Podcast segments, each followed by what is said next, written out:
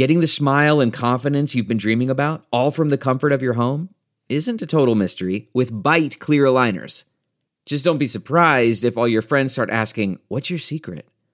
Begin by ordering your at home impression kit today for only $14.95. Byte clear aligners are doctor directed and delivered to your door. Treatment costs thousands less than braces, plus, they offer flexible financing, accept eligible insurance, and you can pay with your HSA FSA. Get 80% off your impression kit when you use code WONDERY at Byte.com. That's B-Y-T-E dot com. Start your confidence journey today with Byte.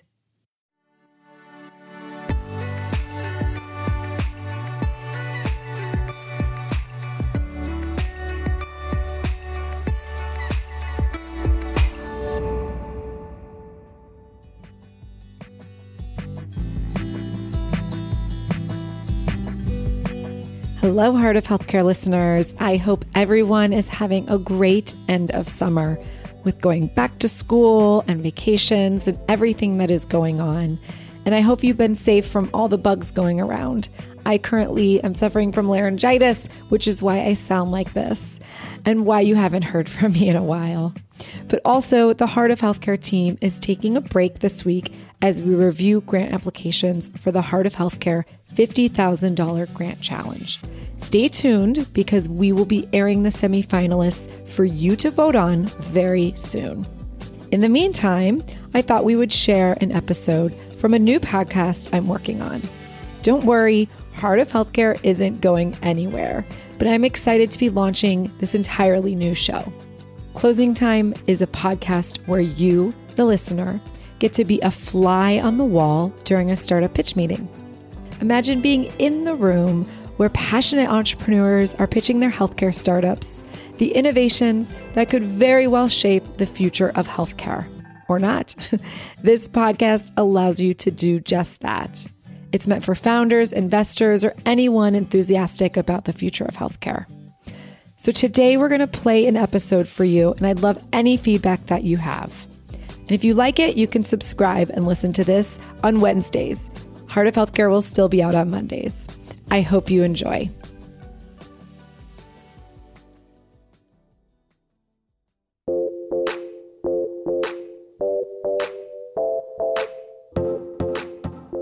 Hello, listeners, and welcome to Closing Time, the podcast that provides an inside look at the world of healthcare startups and venture capital. I'm Halle Tecco. And I'm Michael Esquivel. Each episode, we get the privilege of meeting entrepreneurs at the forefront of healthcare innovation. You get to eavesdrop on pitches that are reshaping healthcare from founders daring to think differently. So pull up a chair and join us as we journey into the future of healthcare, one pitch at a time. Today, we are here with Lisa Alderson, the co founder of Clarified Precision Medicine, making world class precision medicine expertise accessible to every cancer patient and every oncology practice. And our guest VC today is Deena Shakir, general partner at Lux Capital, who has invested in companies like Maven Clinic, A Life, SteadyMD, H1, and many, many more. Deena and Lisa, welcome to the show. Thank you so much. it's fantastic to be here. Really looking forward to it. Likewise. Thanks for having me.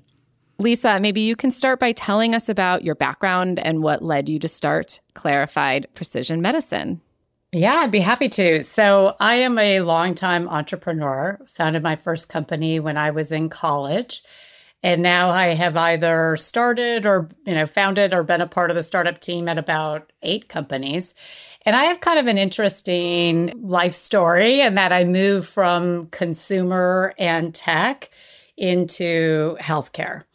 And I think in the era in which we are now living and really bringing forward digital health solutions and trying to build solutions that bring some of the best practices from consumer and tech into a patient journey and just deeper engagement for the consumer that you know I I feel fortunate to have had some of those life experiences before I found myself in healthcare. And over most of the last 20 years, I've been deeply involved in the field of genomics, so working to advance the adoption of precision medicine.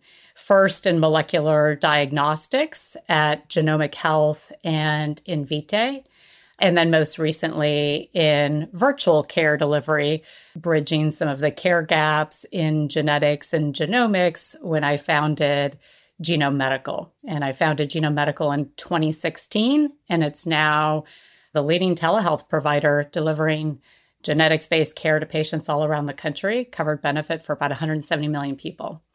And so with Clarified Precision Medicine, I'm continuing this journey on how we bring forward and advance access to, you know, the latest advancements in care and genomics, uh, but really focusing on some of the care gaps.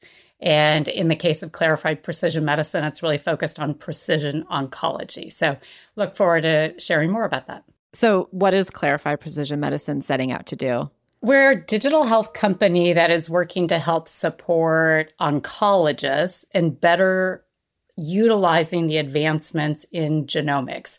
And what that means is that over the last 10 to 20 years, there's been a lot of progress in how we can better diagnose disease, understand the oncogenic drivers that are driving cancer and then looking to targeted therapies, you know, cell therapies, gene therapies, immunotherapies that can help us better treat cancer and do so in ways that have less toxicity, better outcomes, and better survival rates.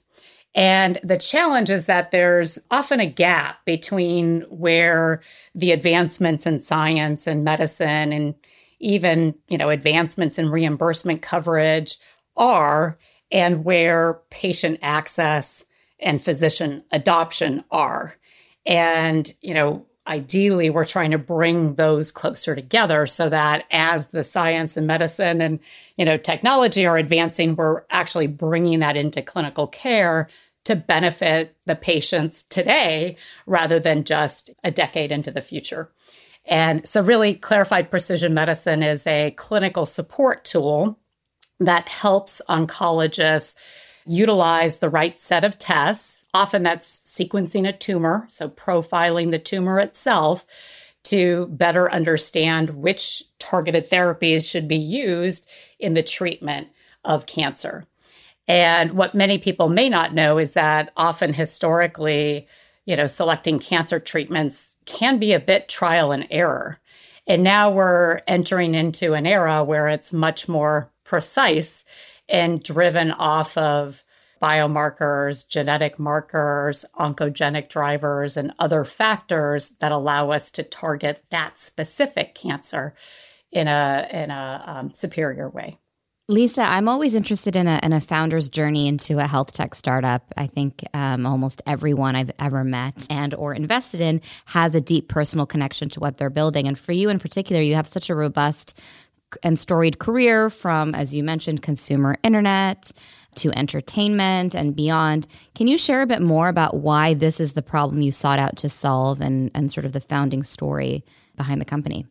Yeah, I'd love to. I mean, first, it started around the year 2000 when, as a country and world, we were sequencing the first human genome. And, uh, you know, I found that it was pretty obvious to me and many others that this would unlock a new era and the new opportunity for much more precise clinical care and personalized clinical care.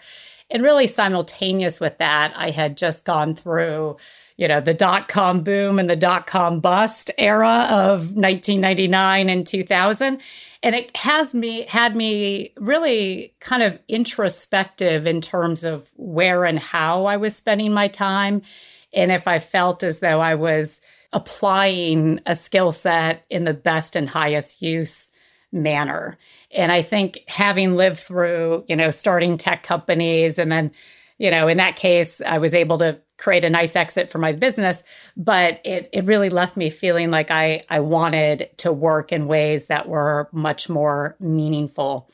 And around the same time Kleiner Perkins was a new investor in Genomic Health which was really one of the first precision medicine companies. And Kleiner had been an investor in, in my prior businesses. And so looking to keep me somewhere in the portfolio, we spoke about genomic health as an opportunity. And my initial reaction was, you know, I'm not a scientist. I don't know a lot about genomics. But, you know, the answer to that was at this point in time, unless you're a bioinformatician or a PhD scientist, like in the field, there there really hasn't been, you know, sort of the business side to genomics because we were sequencing the first human genome. And so, as such, uh, I really got involved in, in genomic health. And then, subsequent, obviously, uh, as I've stayed in the industry, and even personally, I will say, I am a cancer survivor myself, but have had many family members address this encounter and friends and you know there there's just such an obvious need to really help and impact this generation. And that's actually really what's led to me being a co-founder at clarified precision medicine because i know from my own cancer journey where i was seen at a leading academic medical center i really had to be an advocate to have my tumor sequenced and to be able to utilize that information to improve my own care. And obviously i feel like i'm in a more advantage position than the average person, given the depth of knowledge and experience I have in the industry. And so it's really all about how do we bring this forward to all patients everywhere, no matter where you're being seen. And most patients are seen in a community setting, like 80% of cancer patients. Uh, so we need that same level of knowledge and expertise for every oncologist and every patient to be able to tap. You know, Lisa, this is super inspiring to me. The whole notion of really democratizing access to this incredible information and these amazing treatments. As we think about, as you said, it sounds like a super majority of Americans battling cancer receive their treatment in these community settings.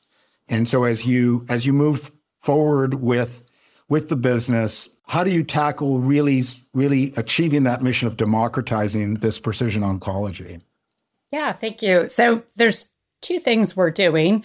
First, it actually starts with a software solution. So we have built out a technology platform that allows us to ingest information from lab testing. So somatic tumor profiling, you know, as well as pharmacogenomics testing, which looks at your genes and the interactions with drugs and helps to try to inform, you know, which drugs will have higher efficacy, and of course to stay away from drugs where there could be you know an adverse reaction.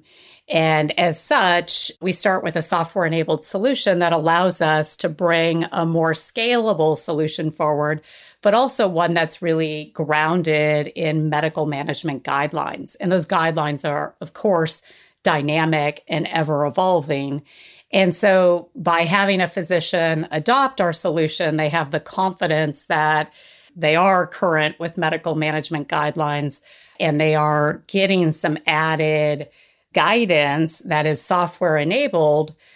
But we also then route after this goes through the software algorithms, we then route to leading clinical specialists. So, leading oncologists, leading pharmacists that are confirming and validating that treatment plan.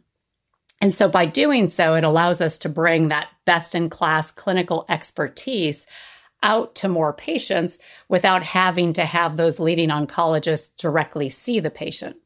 So this is equivalent in many ways to what would be called a molecular tumor board. A molecular tumor board, for those that are not as knowledgeable about this space, is usually reserved for only a small number of patients who have the most complex cases and are being seen at leading academic medical centers. So it's a very small fraction of cancer patients that then receive the review and guidance of many leading experts at that institution. And usually that's like a medical oncologist, a surgical oncologist, a geneticist or genetic counselor, you know, a radiologist, and others. And so we're creating the equivalency of that, but in a much more scalable and cost effective format. And our vision really is to allow this to then be adopted for every cancer patient. And in so doing, improve the quality of care, the access to care, and ultimately the cost of care, because obviously oncology treatment is expensive. And if you can get to a higher efficacy treatment faster, it saves cost. I have a question. Full disclosure, I'm an investor in a company called Trial Library, which I think would actually be an amazing partner if you don't know them already, founded by an oncologist out of UCSF, Dr. Hala Borno. Uh, that company is focused on the patient recruitment side for clinical trials, but is also engaging specifically with the community clinics. And so I think there could be some interesting potential partnership there. But one of their main areas of focus is around increasing diversity and inclusion in clinical trials.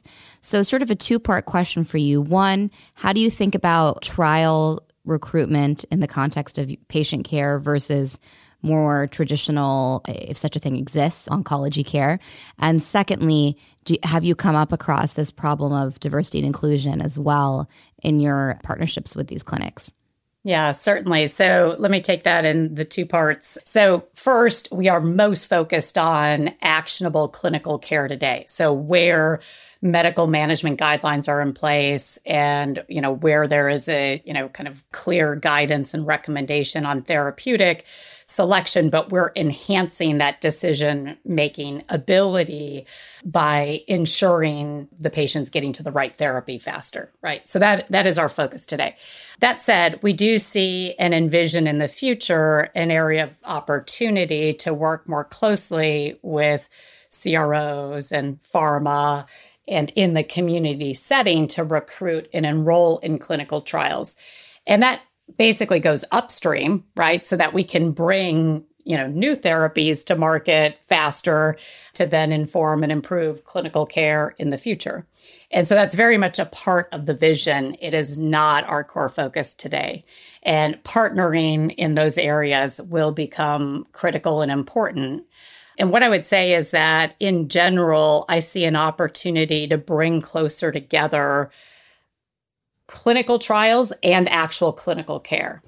In other words, there's a lot of siloed data that can often exist today, and it's not as enhanced and as rich of a feedback loop as I would like to see to allow you know those precious r&d dollars to kind of be more impactful and translate ultimately into clinical care faster. So as an example if as part of a clinical trial patients are receiving certain testing or certain imaging it's not always utilized then to advance their actual treatment. And so how do we bridge and you know kind of unify some of those approaches? I think that's another area of opportunity again, not one clarified precision medicine is specifically addressing, uh, but but another area of opportunity. yeah, you guys have to make that intro because that sounds like a great partnership. Um, Lisa, I have a three part question. Yeah. How does um, this clinical support tool get into the hands of the oncologist and into their existing workflows? These are folks who already are just burdened with various inter not connected um, software tools. And then who pays for it? Yeah, great questions. So, one, we definitely recognize the need to save time and to be embedded in existing workflows. So, we are seeking to partner with organizations that will enhance us get, being able to get in front of the oncologist. And one of those is an EHR partner that works heavily in oncology practices. So, that is part of our overall go to market strategy. The other part of it is that this is a time savings measure and it's also it's also a reduction in liability because it mm. allows you to again ensure you're bringing forward the latest advancements in medical management guidelines and targeted therapy choices. And so the combination we feel creates a strong value proposition for the physician. The other thing that's important to note is that uh, a full 80% of primary care physicians and the majority of oncologists feel as though they need increased knowledge and education to be adopting these solutions. And so what happens is less than 30% of the patients that should be getting access to testing, whether that be somatic tumor profiling, germline genetic testing, pharmacogenomics testing are actually getting that testing. And it's complex today because, you know, different insurance companies cover different tests for different patients and in different scenarios. And so understanding who should be tested, when is it medically indicated, and how to interpret the results from testing is way more burdensome than it should be. So a solution like clarified precision medicine can actually make that far less burdensome.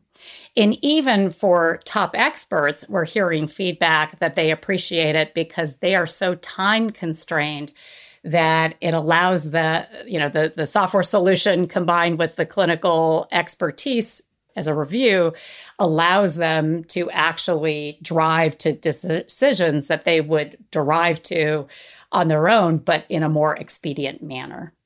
So we see the value there. In terms of who pays we are pushing forward with reimbursement so- coverage for our solution.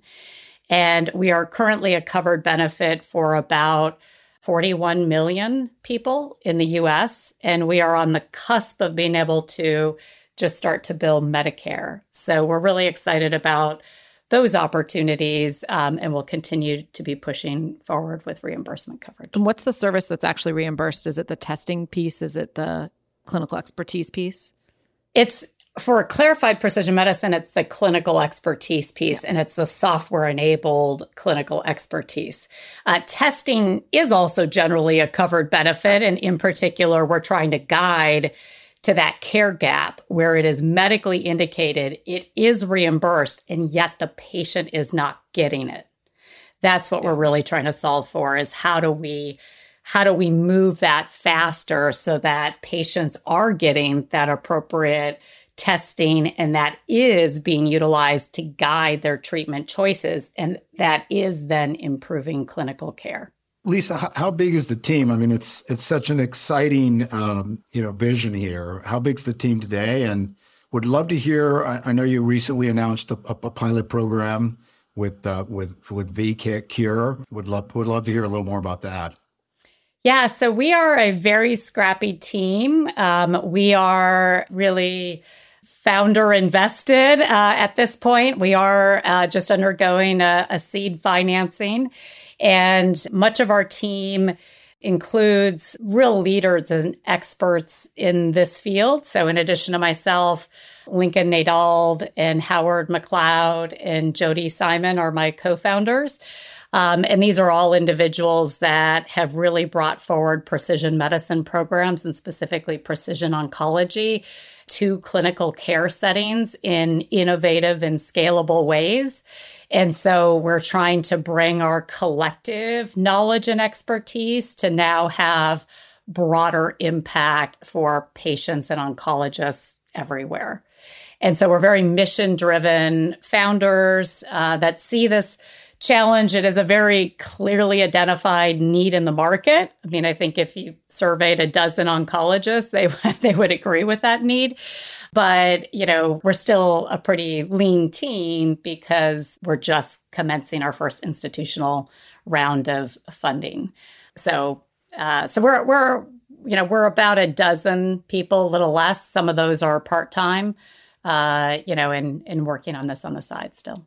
Lisa, I'd love to hear a little bit about what you are hearing from oncologists in terms of the other solutions, if any, that they have come across. In other words, what does the competitive landscape look like for your company? And how do you think about that in terms of your go to market strategy? Yeah, I mean this is this is still a somewhat nascent area. What I would say is that there has been a tremendous amount of investment both both into diagnostics and therapeutics in improving diagnostic solutions and therapeutic decision, you know, or opportunities, I should say, new therapies on the market. But my general observation, and this is what first led me to found Genome Medical and now Clarified Precision Medicine, is that with so much capital going into these, you know, improved assays and improved ther- you know, targeted therapies, that promise is going to be unrealized unless we can actually get it into the hands of physicians and ultimately, by extension, the patients.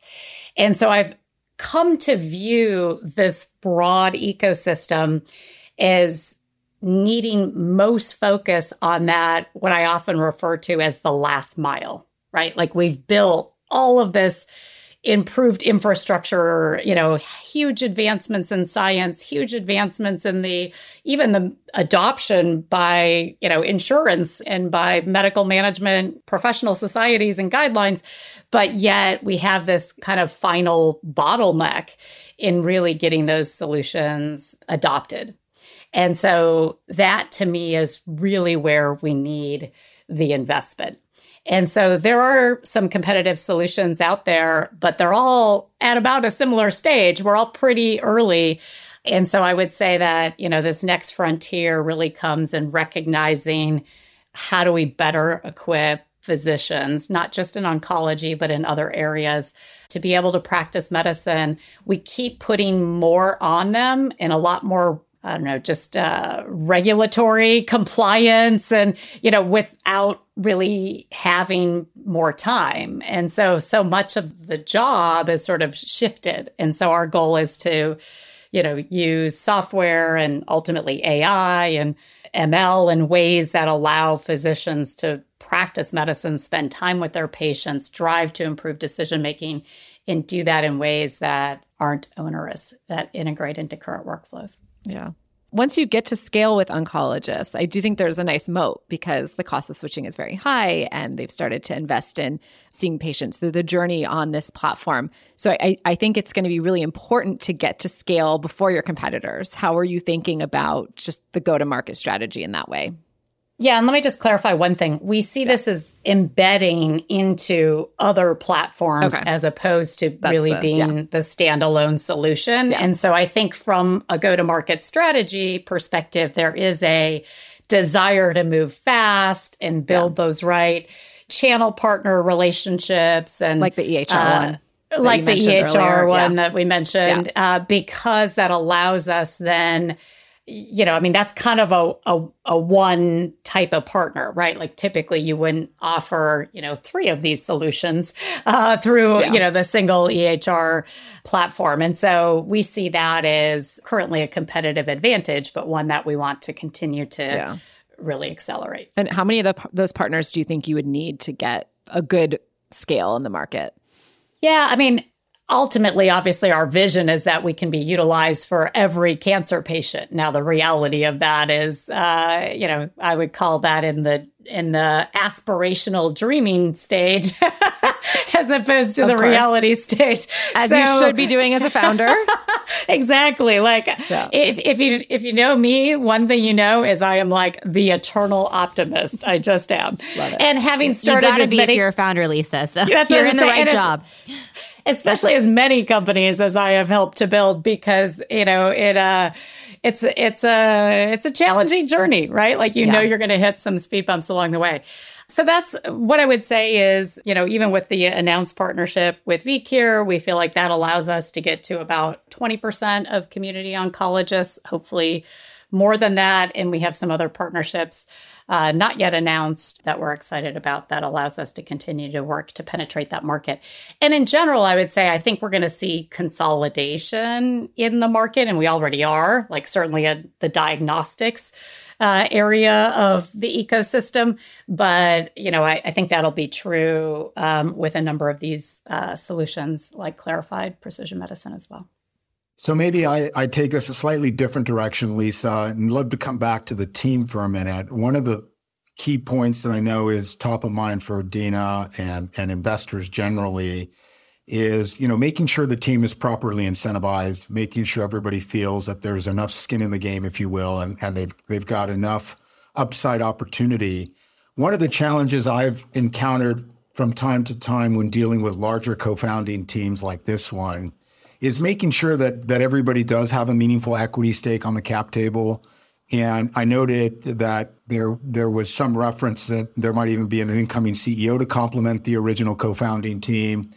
So some, sometimes it can be challenging for investors to see, you know, the key drivers of the business have relatively modest equity stakes compared to sort of smaller co-founding teams. And so just how, how have you or your co-founders thought about about how do we ensure that everybody stays really in it everybody's super inspired and motivated and, and there's enough upside for everybody to win when we turn this incredible opportunity into a massive business Yeah, it's a great question. I mean, so first, we are mission driven founders, which means that we care deeply about the patient care and patient impact. And that is probably our number one driver.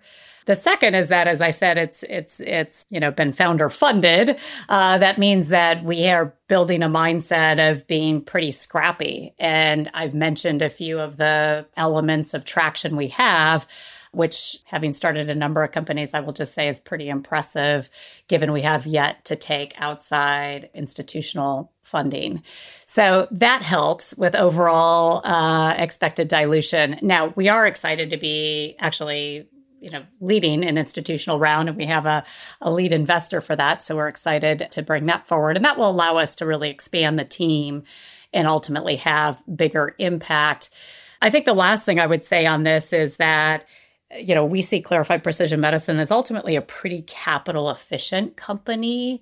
The total amount of capital raised will be well below most of the prior companies I've been involved with. So, you know, that also will ultimately help with the dilutionary aspects of it. You sort of pre-answered what my question was, but maybe you can elaborate a bit more in terms of, you know, how much you're raising with this initial seed round, when you expect subsequent rounds to be, and tell us a bit more about why you expect the capital raises over time to be less than what you've done uh, in the past, even though healthcare often requires significant capital upfront vis-a-vis other companies. Yeah, no, that's fair. Uh, so for this round, uh, we are looking to raise two million, and you know we are intending to close pretty short order. So excited about bringing bringing in that additional capital. In terms of total capital needed, my expectation is that it will be in the kind of 10 to 15 million range. And the reason why that is as efficient as it is, is that um, we have been working away and developing the technology. We have solutions already in market. And partly because of the extended experience of the founding team, we just have such a ready made network and relationships that were just able to be much more, you know, efficient than I think often would be the case.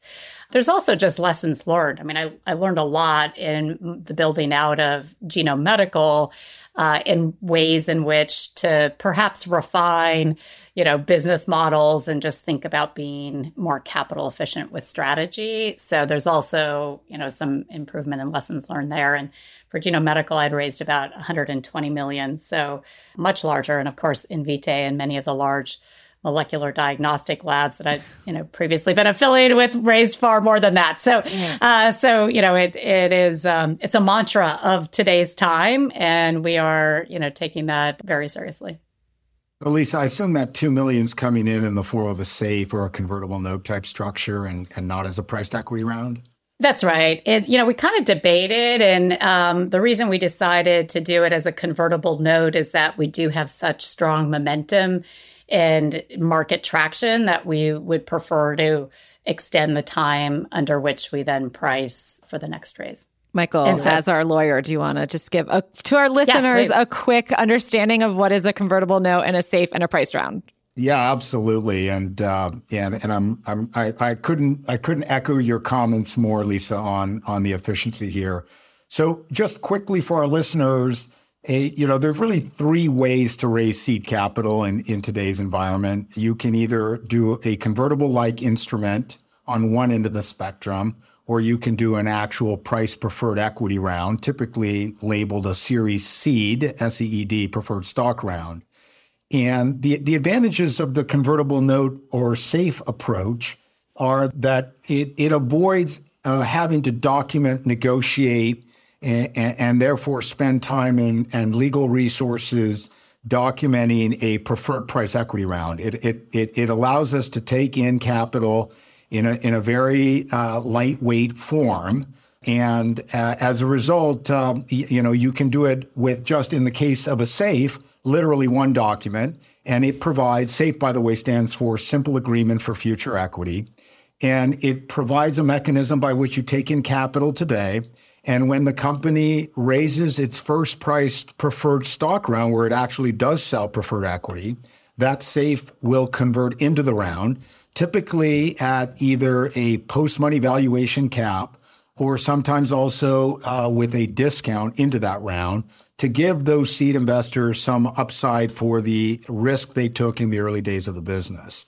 Uh, a, con- a, convertible note and a safe are essentially identical. The two big characteristic differences between those two instruments are that the convertible note has an interest rate and it has a maturity date component. So prior to the recent run up of rate increases by the Federal Reserve, interest rates used to hover in that 1% range. And so the real difference on the interest rate element between a safe and convertible note were non existent. Unfortunately, in today's market now, with the, uh, the run up in, in rates, now uh, convertible notes can be quite expensive because we're seeing interest rates anywhere from six per, five or six percent on the low end, and I've seen them as high as eight to ten percent on the high end. Uh, the other key difference between safes and notes are there's a maturity date. And uh, the safe has no maturity date, whereas a convertible note, which is a, a more of a debt like instrument, has a maturity date element to it.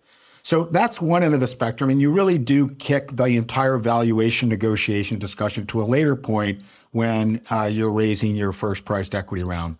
On the other end of the spectrum, as I said, you could just outright price the round and sell preferred equity in the form of Series Seed preferred stock. So, Lisa, for $2 million, the conventional sort of wisdom that's emerged, at least amongst the legal sector, is that uh, if you're raising $3 million or less, doing it as a safe or convertible note is going to be far more cost effective, far more efficient. If you're raising $5 million or north, there starts to get pressure to price in and to go ahead and issue preferred stock equity to those investors. And of course, that middle gray zone between three and five million, uh, we see it go uh, either way. So, Lisa, I think with a $2 million target for this seed round makes a lot of sense. The, the other key thing, Lisa, for you to consider, and I'm not sure, I'm sure you co-founders all thought about it. You, you've mentioned now a couple of times that the company is bootstrapped by the founders, which which I love. The capital efficiency is awesome. I'm hoping that you guys either made those investments in the form of a straight promissory note into the business, or or maybe you guys also invested via a safe or a convertible note structure. If in fact those bootstrap dollars that you all invested were were meaningful meaningful sums.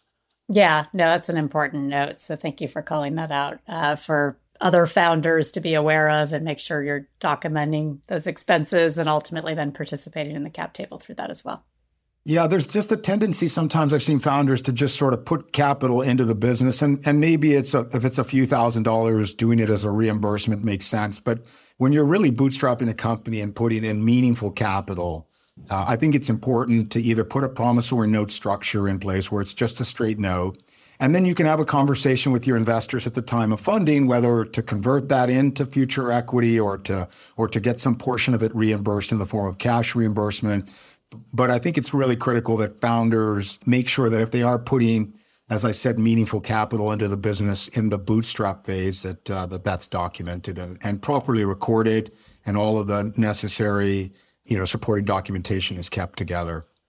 Yep. Thanks for that call out, Michael. Appreciate that. Such awesome advice for your listeners, Halle and Michael, coming from That's you. That's why I picked a lawyer as a co host. That's awesome. Lisa, quick question for you. You know, you have been involved in a number of different companies and ra- uh, which have raised lots of money and have had different outcomes.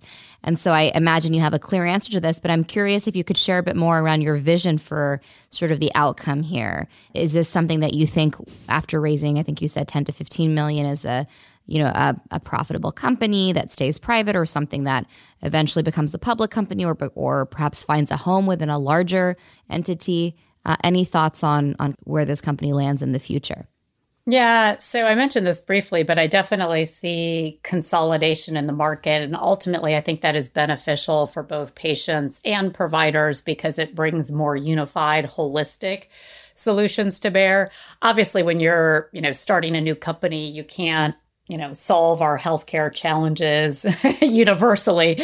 Uh, so they tend to be you know uh, you know more targeted uh, specific solutions. But ultimately you know what is sometimes referred to as a point solution is not as effective as being much more unified and integrated into a broader ecosystem. So, phase one for us is really building those detailed partnerships that allow us to have broader impact, be embedded in work, current workflows, et cetera.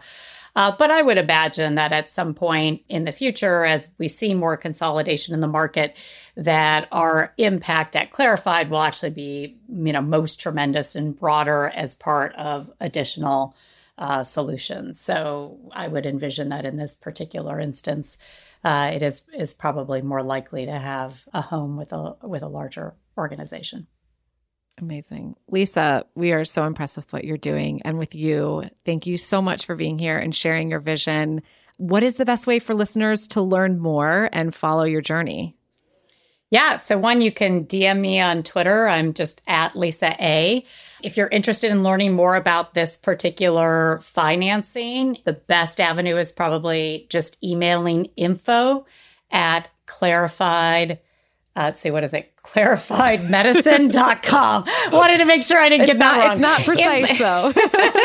Info at clarifiedmedicine.com. That's it. Yes. Amazing. And Deena, thank you for being our guest VC. Your insights and questions are always so great. Thanks for having me. Great to chat with you all. And Lisa, wonderful to hear more about your story. Thank you. Appreciate this. This is fun. Thank you both. It's amazing. Thank you. And that's closing time for today. A huge thanks to our partners at Fenwick for underwriting this show. Recording, editing, and audio mixing by Kyle Moore. Thanks to our guests and to you, our listeners, for joining us. Don't forget to subscribe to our podcast so you never miss an episode. And check out our website, closingtimepodcast.com, for more exclusive content. Until next time, this is Halle Tecco and Michael Esquivel for Closing Time.